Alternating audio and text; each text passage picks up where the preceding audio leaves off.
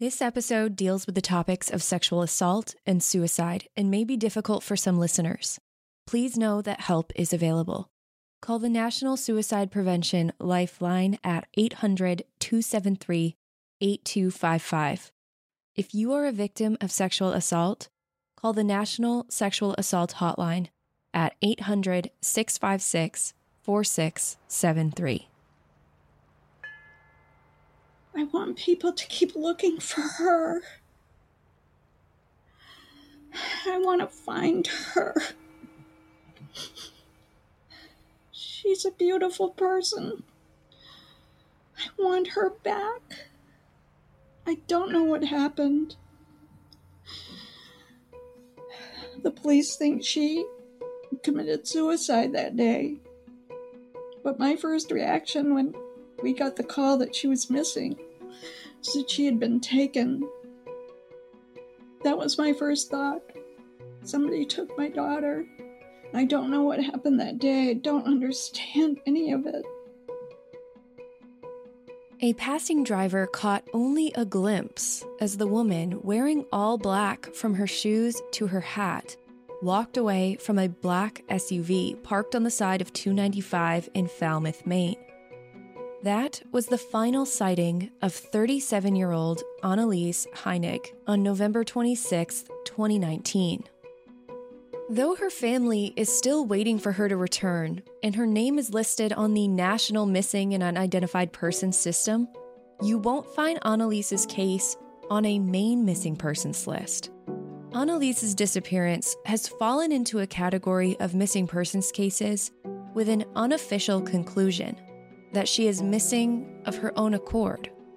But that conclusion could be distracting from the truth. A car on the side of the highway with a nearly empty gas tank, pages from her personal journal, divers searching the mouth of the Presumpscot River. The investigation of the case points to anything but a concrete answer. Until she is found, no one can or should say for sure what happened to Anneliese. I'm Kylie Low, and this is the disappearance of Anneliese Heinig, told by her mother, Anne Heinig, on Dark Down East.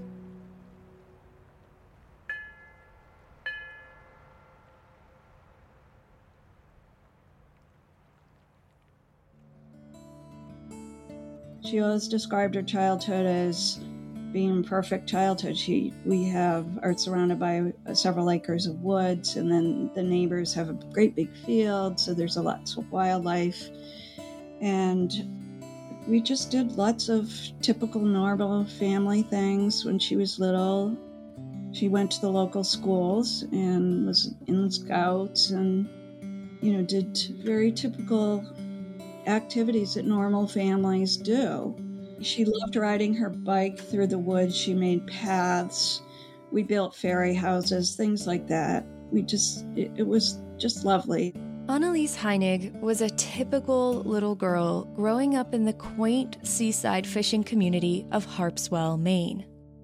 She was really lively, I mean, and energetic. She had uh, red hair and the personality to go along with that red hair. And we knew very early on that we were going to need to keep her feet busy because she stood up when she was six months old. And she didn't start to walk she ran. She literally ran across the room. And I, we were oh my gosh what are we going to do? Those busy feet of hers were made for sports. And it seemed no matter what sport Anneliese tried she excelled she took an early interest in ice skating at just 10 years old. When she started learning how to skate, my husband was so excited. He got some two by fours and plastic and built a, a skating rink out in the front yard. I think she was 10 when she started, and it was just up at Bowdoin College and Brunswick Skating Club. And the first time she was on the ice, I was sitting there and I was marveling at her ability. I just, I thought, how, how could uh, my child be able to skate like that? And I noticed that she was watching all of the other kids and started to mimic them and started spinning like at our second lesson, which floored me. And, and Linda Dupre, who runs the program, noticed her. Of course, she had bright lime green tights on. So she had a very colorful jacket. So she stood out a little bit. And she started testing her, and she just became increasingly better and better at it. Skating taught Anneliese some important lessons as a young kid. Her parents learned a lot too. She wanted to compete the first year she took skating lessons, and we were really reluctant to have her do that because we didn't think she was ready, but we we went to a skating competition in Vermont and we had a wonderful time, but she came in dead last and she was devastated. But one of her little friends put her arm around her and said, That's okay, I come in last too. And that was just a real precious moment of those two little redheads uh, sitting next to one another. And, you know, comforting her. She cried almost the whole way home. and we were saying, Well, do you like to skate? Yes, I love skating. I said, Well, I, okay, we, we can do this again, but I don't want you to cry about losing. so, you know, there's that kind of balance. You know, it was hard to for her to, you know, for kids to compete and they want to succeed, and you as a parent want them to succeed. And the reality is, you're going to come in last once in a while. You might not always come in first. So, those were some life lessons that we learned as parents and she learned as a kid. But she really seemed to have a talent for skating. Ice skating continued to be a big part of Anneliese's life. But as the happy, energetic kid became a teenager, her parents noticed a personality shift. At the time, they didn't know what spurred the changes. They wouldn't find out until she was an adult. Up to the sixth grade, things seemed fine. But the year that she was a seventh grader, Mount Ararat had their middle school and high school together. They've now separated it, and she was the last group of seventh graders that went into that situation. And they were also on the same bus with the high school students. And apparently, on the way home one time, she she wrote about this a lot in a journal. A senior boy exposed himself to her on the bus and she was mortified. She didn't know what to do. There were two other boys who protected her and got him away from her. But the shock of that stayed with her. She never told us about it. And I didn't find out about it until a year and a half before she disappeared. And I was I was heartbroken that she didn't tell us. But she couldn't tell us. She was afraid to tell us. She was shocked, and he may as well have raped her. And that was the first episode of assault against her.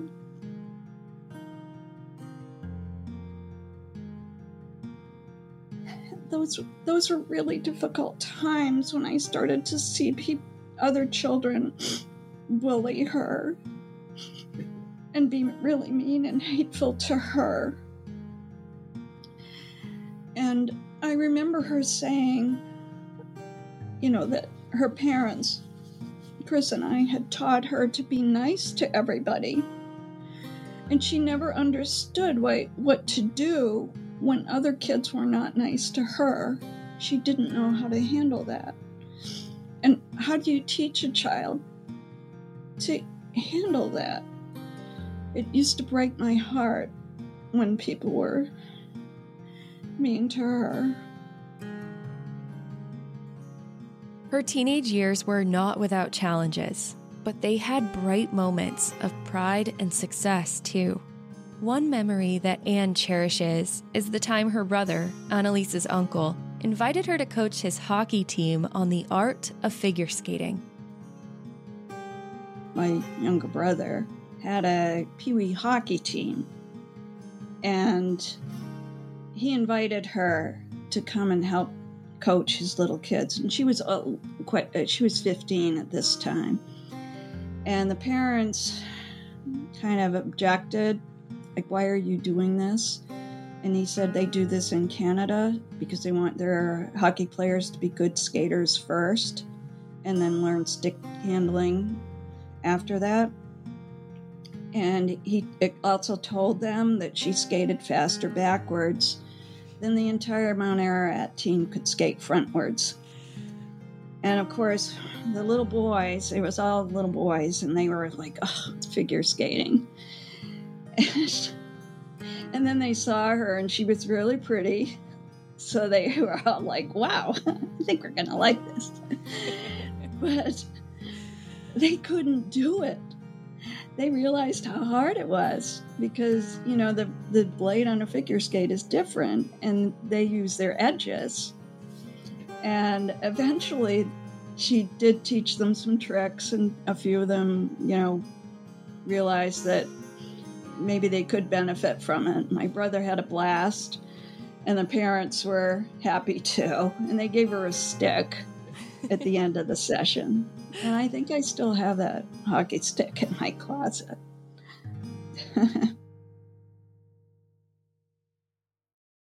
Anneliese wrote a lot and always carried a journal with her where she channeled her thoughts and documented her life.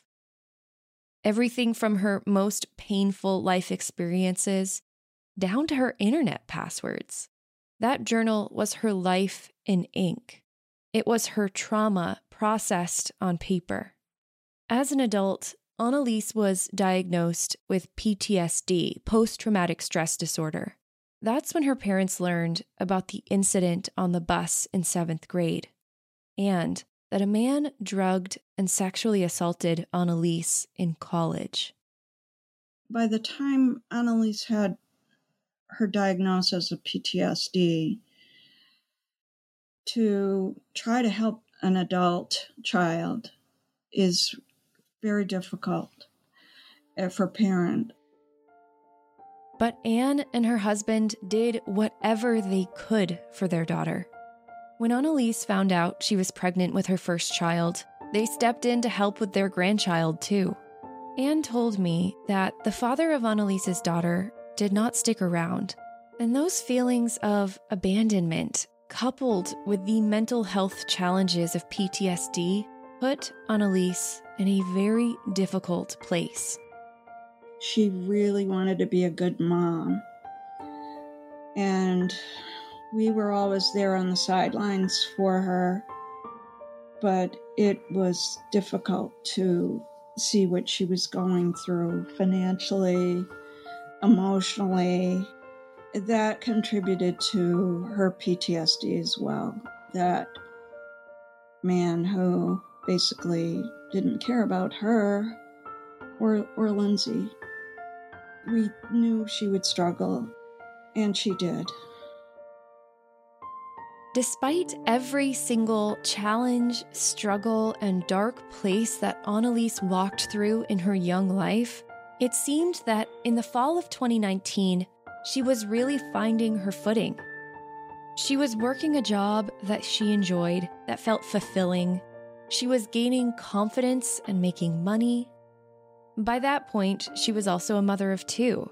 She had her daughter as well as a young son, and though she wasn't together with his father, they seemed to have a system in place that gave her son stability and routine. But one conversation in late October 2019 made Anneliese's mom wonder how her daughter was really doing. She had this pink or reddish pink notebook that she used to carry everywhere. And I said, What? You carry that all over the place. You have it with you every time I see you. What's what's important in that notebook? And she said, Oh, it's top secret. I can't tell you. And I did a, a mom thing that moms shouldn't do, but I I kind of poked into the notebook and there were like these little notes, goodbye or, you know, I love you. And it concerned me because it looked like she was saying goodbye to people she loved. So I actually point blank said, Please tell me you're not, you know, I, I t- told her I looked in the notebook and I said, Please tell me that you're not thinking of suicide. And she started to cry. Anneliese told her mom and dad that life was heavy. The burden of medical bills, legal battles, coping with the symptoms of PTSD, a car accident that left her without a vehicle, and recent harassment at her new job. They listened as their daughter confided in them. And then Anne wrapped her daughter in every ounce of love she had. I told her how much she meant to me, how much I loved her, how much I couldn't imagine my life without her in it. She did mean so much to me. I still thought of her as beautiful. I didn't think of her as a failure. I thought about, told her that all her struggles had only made her stronger and that she had a lot more to do and that I wanted to be there with her. And I told her not to worry about the financial things and the legal things. Chris and I were going to help her. Anne, while comforting her daughter, cautioned Anneliese too. And I had actually said to her, You know, Anneliese, you really should be careful about carrying this notebook with you because if somebody does find find this and you're not around, they might get the wrong impression. And that's exactly what happened.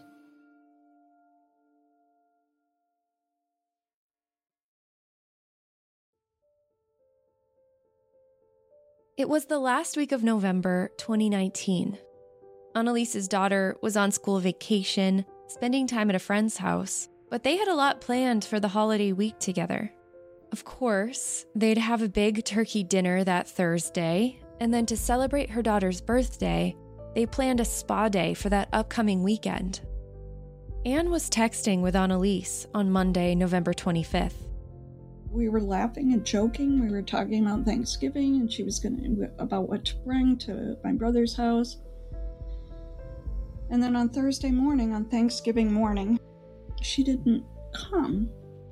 Anneliese should have been there with both of her kids in tow, but with three empty seats at the dinner table, Anne was concerned. Her first call was to Anneliese's ex boyfriend and son's father. That's when she learned Anneliese hadn't shown up to get her son on the bus the day before. And he said, I've been trying to get in touch with her. And I said, when, when did you last see her? And he said, Monday night. She had come over. They she would help Ryan with Leo on a daily basis. She would get him on the bus. She would help get him home from school, and she frequently had dinner at Ryan's house and would help put Leo to bed to, you know, try to keep Leo's routine stable. And Ryan told me that she came over again later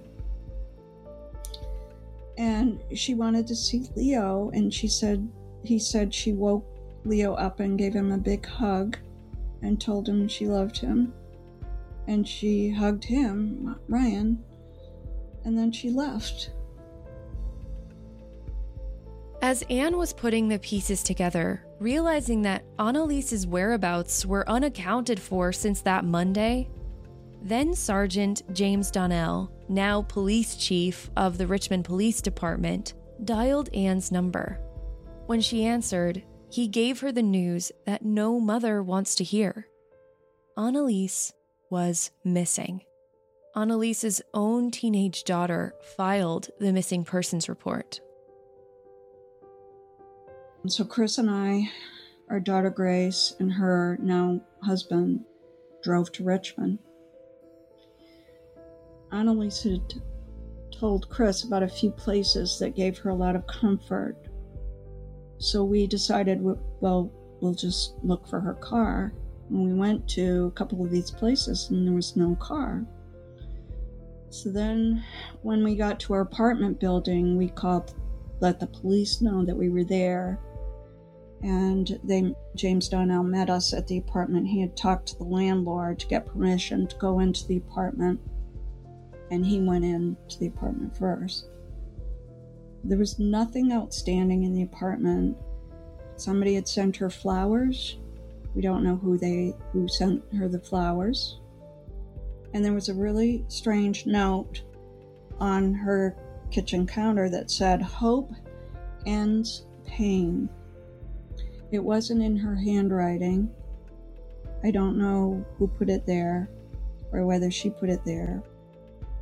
In addition to the strange note on her kitchen counter, its author unknown, they did find a note written by Anneliese to her daughter.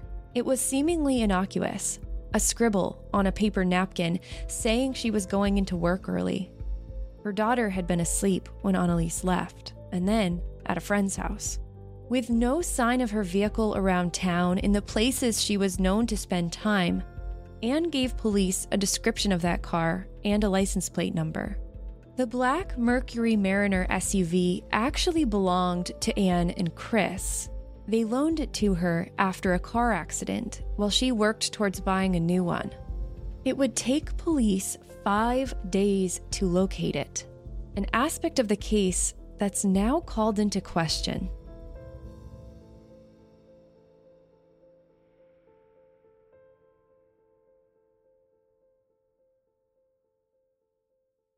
In the meantime, her family had Anneliese's cell phone tracked, and they followed the pings.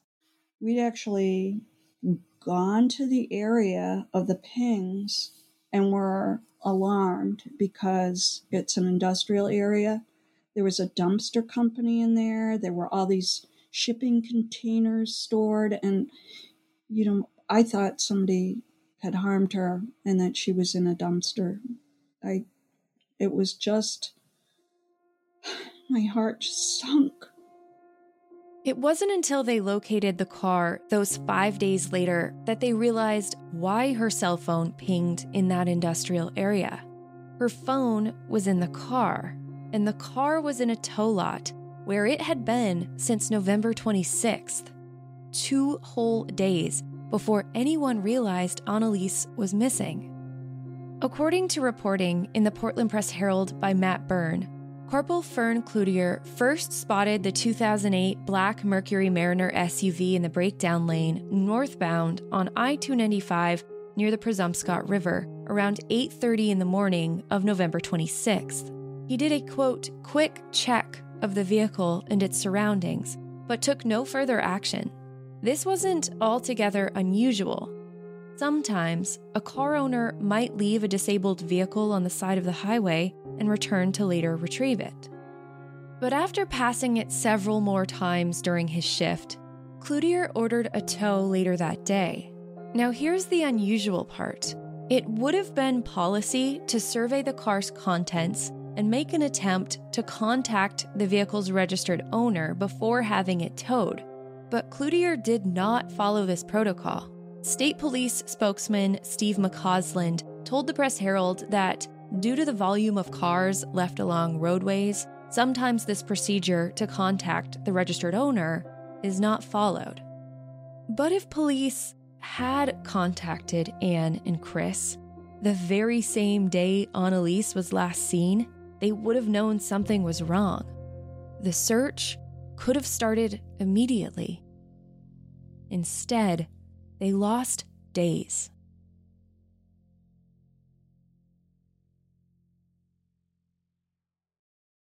James Donnell called us when the car was found. Uh, he met us at the car, and I I had the extra set of keys, and it was locked. Her purse was in the car. Her phone was in the car. And I wanted James Donnell to have a detective at the scene. I wanted the car processed as if it had been a crime scene. He didn't do that. And I had to tell him to put gloves on.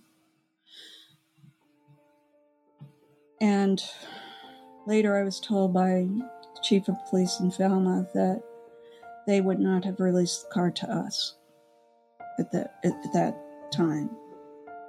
They would have forensically looked at the car, see if there was somebody in the car with her, see, you know, to look at it as a crime scene. So when we went into the car, the only thing that appeared to be missing was her driver's license. Her license was missing, but Anneliese's car keys, purse, laptop, and cell phone were all inside the car, along with birthday gifts for her daughter. They noted, too, that the low fuel light was on. Anne wondered if Anneliese pulled over to the side of the interstate because she thought she would soon run out of gas. Anneliese's family was left with so many questions. Why was Anneliese in Portland so early that Tuesday morning? Did someone drive her there, or did she drive herself? And the biggest and most crucial question of them all where was Anneliese? A passing driver reported seeing a person matching Anneliese's description around 6:30 that morning of November 26, 2019. The person, assumed to be Anneliese, was walking away from the SUV along the bridge over the Presumpscot River. And it was in those waters that the search for Anneliese continued on a massive scale. Because of the last known location of her personage, they arranged for divers to go into the Presumpscot River to look for her. And they had side scan sonar, they had drones, they had cadaver dogs, they had planes. And Chris and I and Grace, Uh, I'm friends with Howard Rice, who is the fire chief in Falmouth, and Howard had some of his firefighters searching, and he told me recently that they still do search. So after after the divers came out of the water, we met with the Falmouth Police Department in a debriefing session. And all the individuals who had been in the water were there. They were all volunteers. Every single one of them. They were from different agencies. Some were from the state police, some were from Fish and Wildlife, Department of Marine Resources. You know, they're divers. I, I gave every single one of those guys a big hug for trying to help us. And they, they told us they were results driven group and they did not find anything when they were in the water. Nothing. That's when Chief Kilbride said, You know, I'm so sorry for your loss. And I said, What? What? What are you talking about? And he showed me Xerox copies of the pages in that notebook. And that, I mean, uh, it's a, I, I knew, and I told him what I just told you about that notebook. I knew about it. I told him about the conversation I'd had with her. And I told him that we didn't think that she committed suicide. But you know, when you're meeting with law enforcement who have a lot of experience in situations, they're just going based on their evidence. And to us, it, it it wasn't definitive.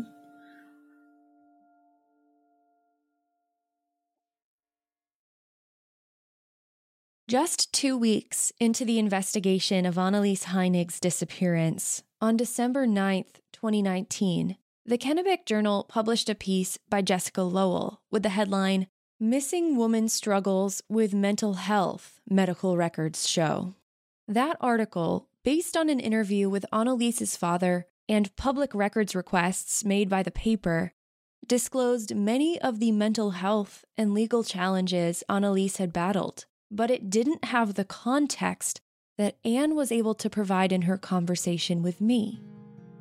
I know the the, the clickbait headline was this was substance abuse issues, mental health issues. The substance was alcohol, and she had not had uh, any alcohol for a year and a half prior to her disappearance. There was no alcohol in her apartment the mental health issues, as I've stated, was PTSD from not just that assault that occurred when she was 12, but she had also been drugged and raped at a fraternity party in college. So she really, and, and then being abandoned when she was pregnant, was contributed utterly to PTSD. Uh, the classification uh, PTSD was first recognized in, of course, combat soldiers, and, and then and then they discovered that the second classification were were uh, sexual assault victims, and and abuse victims. That PTSD is one of their struggles. Anneliese's parents were heartbroken to see the words written about their daughter so soon after her disappearance, while the shock still lingered and the pain was raw. The article was the subject of much online debate. Was it appropriate? Was it necessary? Did it unfairly represent and taint the public perception of her disappearance? In a letter to the editor, published three weeks later, Deborah O'Neill of Topsham, Maine wrote, I feel that sharing the unfortunate circumstances of anyone's life in such a public manner shows a lack of respect and compassion for this young woman, her family, and the many who suffer the prejudices of mental health issues. We were in absolute shock.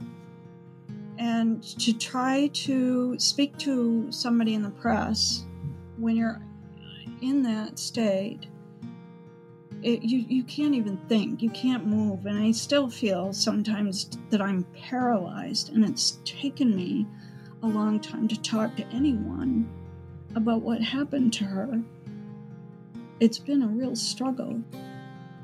You know i still struggle thinking that she harmed herself and i still struggle with wondering if somebody took her. I, I just I just need the closure to find out where she is and what happened to her. And in these situations, it's really difficult. While they reserve an understandable frustration with the early missteps and inaction that cost them crucial time in the search for Anneliese, Anne says they remain grateful for the help they've received. I was grateful to John Kilbride for listening to us because he did tell us that at a certain point in time that they potentially would open a criminal investigation. And if they did so, we wouldn't know a lot of, we would not be given a lot of information. It's been a year and a half since Anneliese disappeared, and her family keeps searching. Anne and Chris don't discount any piece of information, any possibility, any chance that someone might know what happened to their daughter. Each time I see something or find something or hear something, I present it to I, I usually I go through the authority having jurisdiction, which is the Richmond Police Department, and I when we were uh, cleaning out her apartment, I found a second notebook and it was blue. And I told Chief Kilbride about it. And I said, there was the passages in that talk about living and wanting to live.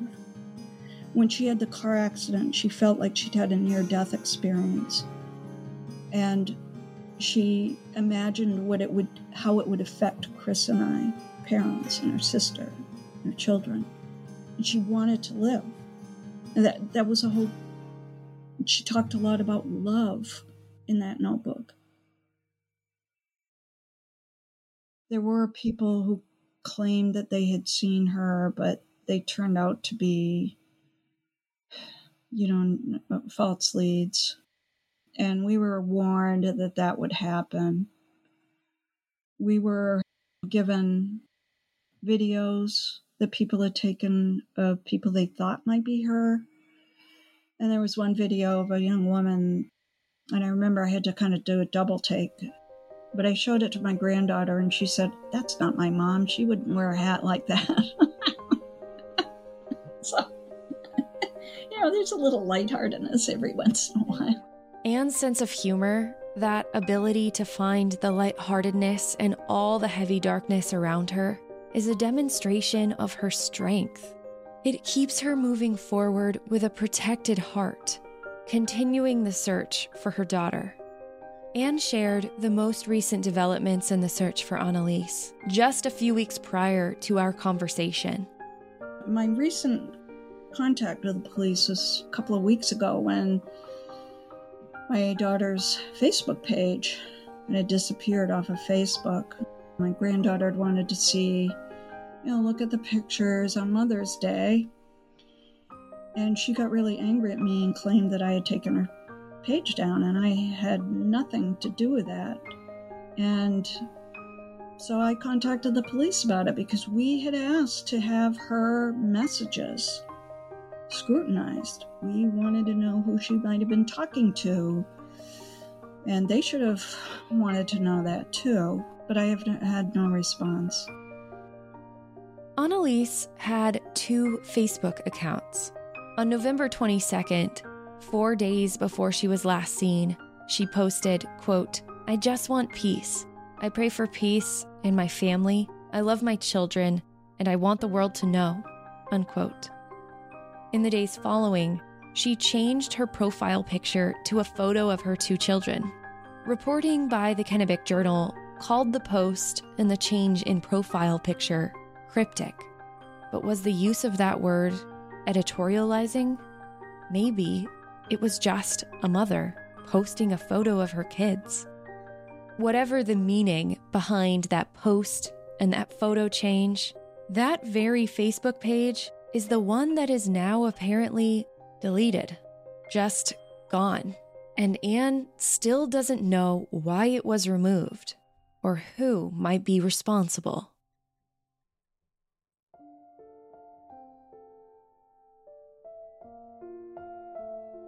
I've always felt lucky to be her mom. Sorry, she she was so beautiful from day one. I mean, she was just a beautiful child. She had big blue eyes and her red hair. And just her energy. I always thought my energy was inversely proportional to hers. She was always full speed, fast forward, and I was tr- trying my best to keep up with her. And one of my favorite memories is watching her dance on stage for the first time. I can't remember, I think she was five. And she she was so you know she, it was so hard for her to focus on stuff. But in that moment of time she just kind of fell in with the whole dance routine and she just had this smile just delightful smile and she was so happy and it made me so happy too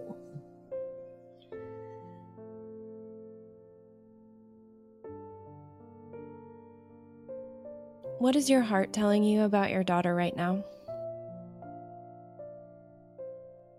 that she's listening to me.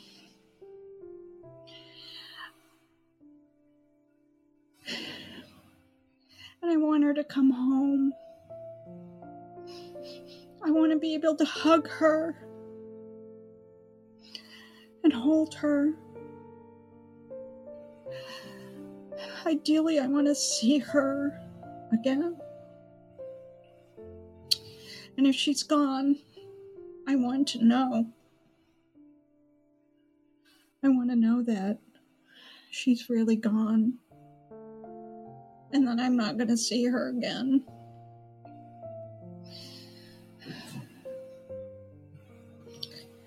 But I think I will see her someday. I will.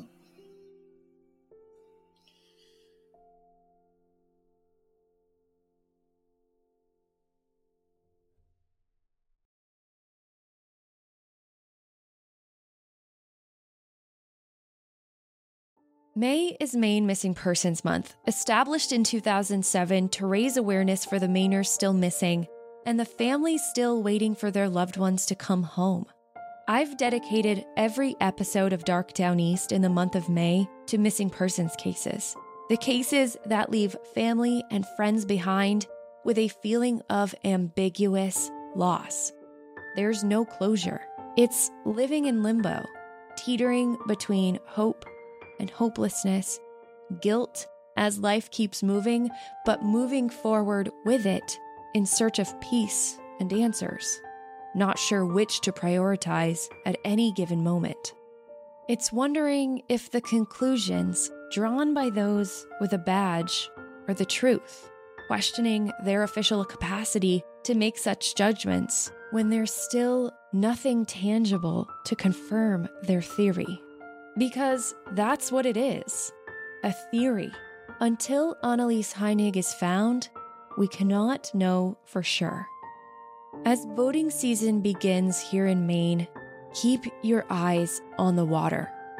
A piece of clothing, a shred of fabric, a shoe, anything that might help the Heinigs find their daughter.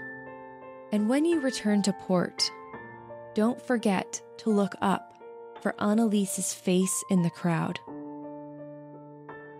Keep a benevolent eye out for for anything, any any sign, anything. And if she's not in the water, if people could just try to look at faces of people they pass by to see if they see if they see her Chief Kilbride said to me, Are her eyes really that color? And I said, Absolutely, they are glacier ice blue. If you looked in her eyes, you would never forget them. She, her eyes are just beautiful.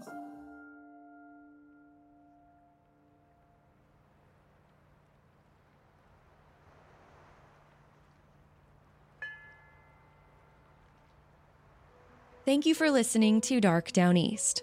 Sources and reference material for this episode, including pieces by the Kennebec Journal and Portland Press Herald, are listed and linked in the show notes at darkdowneast.com so you can do some digging of your own.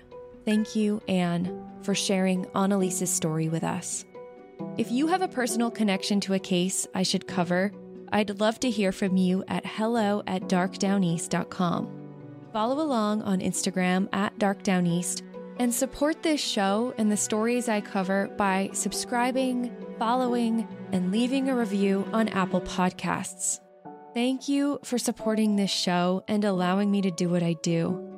I'm honored to use this platform for the families and friends who have lost their loved ones, and for those who are still searching for answers in cold missing persons and murder cases. I'm not about to let those names or their stories get lost with time. I'm Kylie Low, and this is Dark Downeast.